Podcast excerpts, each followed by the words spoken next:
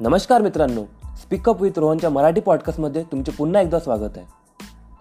गोष्ट आज सकाळचीच आहे. मी आंघोळ करत होतो मला एकदम एक गोष्ट रिअलाईज झाली.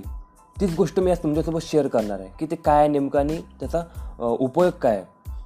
तर ते सांगण्याआधी मी तुम्हाला एक एक्झाम्पल सांगतो म्हणजे तुम्हाला ती गोष्ट चांगल्या प्रकारे कळणार. एक एक्झाम्पल आपण घेऊया. सपोज दोन मित्र आहेत. एक आहे राहुल आणि एक आहे श्याम. राहुल आणि श्याम. आता श्याम राहुलकडे जातो आणि श्याम राहुलला म्हणतो की यार मला ना हिवाळा खूप आवडते हिवाळ्यामध्ये कशी थंडी वगैरे राहते चांगली आणि सर्व काही म्हणजे टेन्शन नाही कशाचंच काही नाही. म्हणजे गरमीचं त्याचा हिवाळा उन्हाळा मला आवडत नाही. उन्हाळ्यात काय राहते? गरमी राहते पावसाळ्यात पाणी राहते. हिवाळा मस्त थंडी शांतता सगळं चांगलं राहते. तसं त्यांनी सांगितलं श्यामनी. आता राहुलची गोष्ट अशी होती की राहुलला हिवाळा बिलकुल आवडत नाही. राहुलला आवडते उन्हाळा. सपोज त्याला उन्हाळा आवडते याची प्रत्येकाचं ओपिनियन राहते.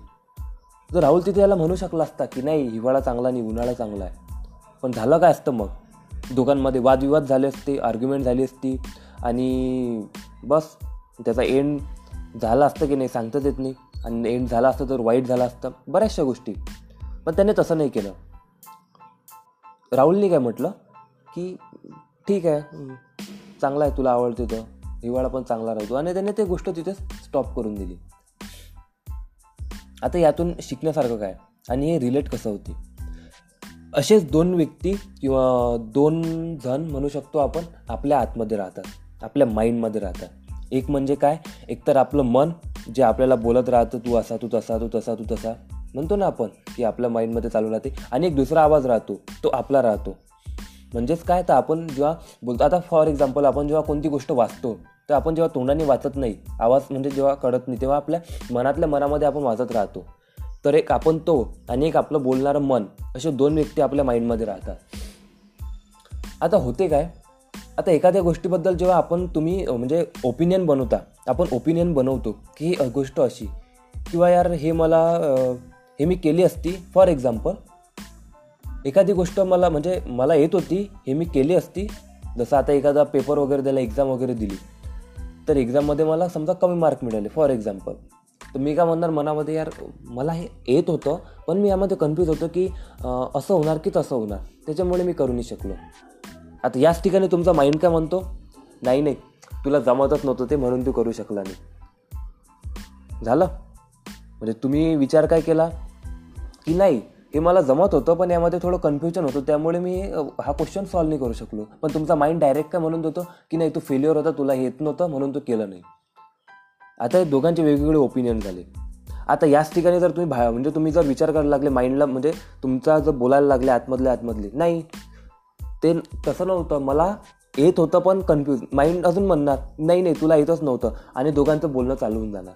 आणि तेच मग ओव्हर थिंकिंग मग तेच आपल्याच दुनियेमध्ये विसरून जाणं मग ते टेन्शन वगैरे घेणं की नाही असं तसं खूप म्हणजे आपण आपल्या माइंडसोबतच फाईट करत राहतो आणि सत्यनाश. तुम्ही अनुभवलं असणार किंवा काही जणांनी काही जण अनुभवणार. तर यावर उपाय काय? तर यावर सिंपल उपाय हाच आहे. माझ्यासोबत पण सकाळी तेच झालं. मी एका गोष्टीवर विचार करत होतो की नाही यार ही गोष्ट मला जमली असती पण मी केली नाही. एक गोष्ट म्हणजे हे गोष्ट होती की मला जमलेस असती केलं नाही. माझ्या माइंडने डायरेक्ट म्हटलं की नाही तुला जमतच नव्हती. तू फेल्युअर आहे. असं माइंडमधून एकदम आपला आवाज येतो की नाही तुला जमत नव्हती. मग काय? मी म्हटलं ठीक आहे. नाही जमत होती. मी असं म्हटलं आणि तिथंच तो विषय क्लोज झाला. म्हणजे तो तो जो विचार होता तिथंच थांबून गेला. मग मग मला एकदम गोष्ट रिअ रिअलाईज झाली की यार किती सिंपल गोष्ट आहे ना. आणि आपण त्या गोष्टीला कॉम्प्लिकेट बनवतो. हो ठीक आहे. माइंड आता बरेच जण आपण म्हणतो ना की माइंड आपल्या कंट्रोलमध्ये नाही आहे कंट्रोलमध्ये नाही राहत सध्या. त्यावर वर्क करावा लागतो. पण वर्क ते नंतरची गोष्ट. पण सध्या सध्या काय करायचं? सध्या ॲग्री करायचं. हा मला जमत नाही ना ठीक आहे मला जमत नाही मी शिकून घेणार. माइंड का म्हणणार? यावर काही उपाय म्हणजे काही म्हणणारच नाही ना. तेच जर तुम्ही म्हटलं नाही मला येते पण मी तरी केलं नाही. तो म्हणणार तू एक्सक्यूज देत आहे. माइंड का म्हणणार तू एक्सक्यूज देत आहे तू कारण देत आहे. आणि तुम्ही मग कोणी आपल्याला जर बोललं तर आपण काय करतो? भांडणं. मग चालू. भांडणं आपणच आपल्याशी भांडण केलं तर काय होणार? आपल्यालाच त्रास होणार. आपणच ओव्हर थिंकिंगमध्ये जाणार. आपणच टेन्शन वगैरे घेणार. आपणच डिप्रेशनमध्ये पण जाऊ शकतो. तेही गोष्ट होते. तर यावर सिंपल उपाय म्हणजे काय? तर ॲग्री करा. हा शब्द आहे ना A G R double E agree म्हणजे सा तालमेल बाळगा. म्हणजे म्हणतो ना आपण की ठीक आहे जाऊ द्या. तू म्हणशील ते. तू म्हणशील ते. बस सिंपल गोष्ट.